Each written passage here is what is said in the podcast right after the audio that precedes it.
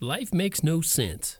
And that's all the hints. It's Rhyme and Reason 318. There's a rhyme and reason for your life. There's a rhyme and reason why you're here. Hey there, Tony here. How you doing today? Welcome back to the Rhyme and Reason time here with the uh, uh, podcast. And uh, of course, it's always brought to you by TonyFunderburk.com. I don't always say that, but I should because that's what's doing it. Anyway, I hope it's going very well for you today, wherever you are. It's a beautiful day here in Colorado in the shadow of Pikes Peak. Beautiful sunny blue skies. Uh, temperatures were really, really cold this past week, but the last couple of days have kind of shaped up again. It's really nice. I hope it is for you today, too. And if not, I hope you're staying warm and cozy or cool and cozy, whatever your choice is, wherever you are. And you heard me at the beginning say, life makes no sense. And if you've listened to my Rhyme and Reason episodes at least once, you've heard my tagline there is a rhyme and reason to life because God made you. That's the way I finish all my episodes. And I'll finish this one that way too. So you might be wondering, well, why did you say life makes no sense then, Tony? Well, it doesn't. I mean, not without a creator God who loves us, anyway. And fortunately, we have exactly that kind of God. Pretty cool, huh? And it's not just coincidence. But life makes no sense if you believe everything came from nothing. But there's a strong force in this world that couldn't possibly have come from rocks or primordial soup, and it's not wind or fire or water, not even gravity. I mean, none of the elements are stronger than this force. And the force I'm talking about is love. Now, of course, those people who would rather have you believe there is no God will still tell you love isn't proof of God. And they'd be dead wrong, of course. Now, I've even heard some of them say evolution obviously produced love because, uh, duh, love exists. That's that's what they tell me. And evolution is true. So therefore, if evolution is true and love exists, so evolution must have produced love. But how is evolution true? See what I'm saying? See what that see what that does? That tautological, that's what that's called, a tautology, uh, circular reasoning, that kind of thinking only it can only lead to hopelessness and ultimate despair. That's, I mean, how could it go anywhere else if you believe that ultimately there's nothing beyond what's going on here on planet Earth, and when you die, you die, and that's it.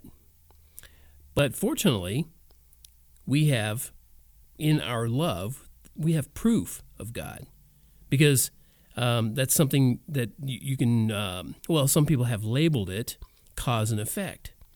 And if you've ever heard of that, uh, it's no effect is greater than its cause. So uh, let me ask you this: Do you think, on a scale of intelligence, let's say you're greater than rocks? You think you're greater than rocks on a scale of intelligence? You're more intelligent than rocks? Of course you are. How about dirt or water?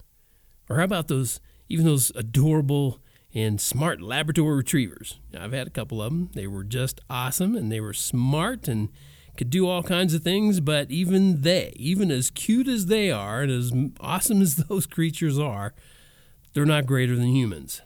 So let's go big, okay? Do you think you're more intelligent than planet Earth? I hope so, because you are. Humans are the most intelligent of any part of creation. But we're not more intelligent, not greater than God. He's the uncaused first cause, and we're the lesser effect of His creation. I'm going to share this song about that, The Force of Love, and I'll be right back. What made you think that I was worth the risk you took? What made you take the time to write your holy book? I don't believe I'd give myself a second look,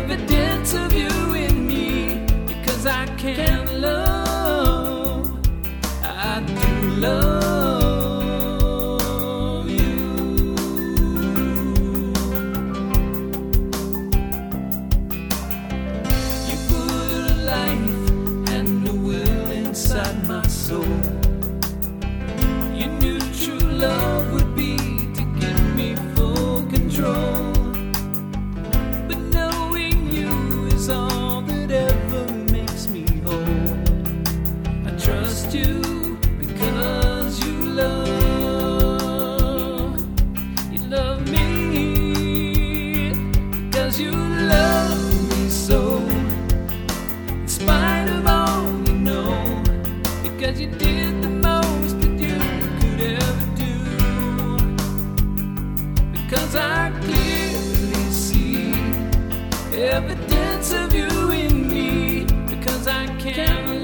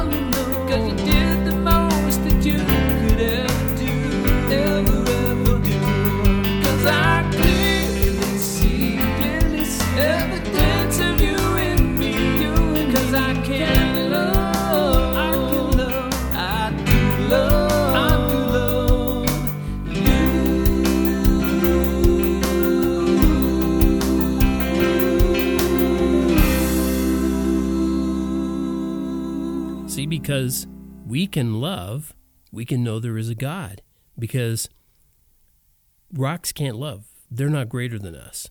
So, what caused us must be greater than us. Because cause and effect, remember? Cause and effect. The effect can't be greater than the cause. So, we didn't come from the rocks, we didn't come from the ooze, the goos. I've heard them say from the goo to the zoo to you. We didn't do that. That didn't happen. We came from God. He's the uncaused first cause. We're the lesser effect, like I said.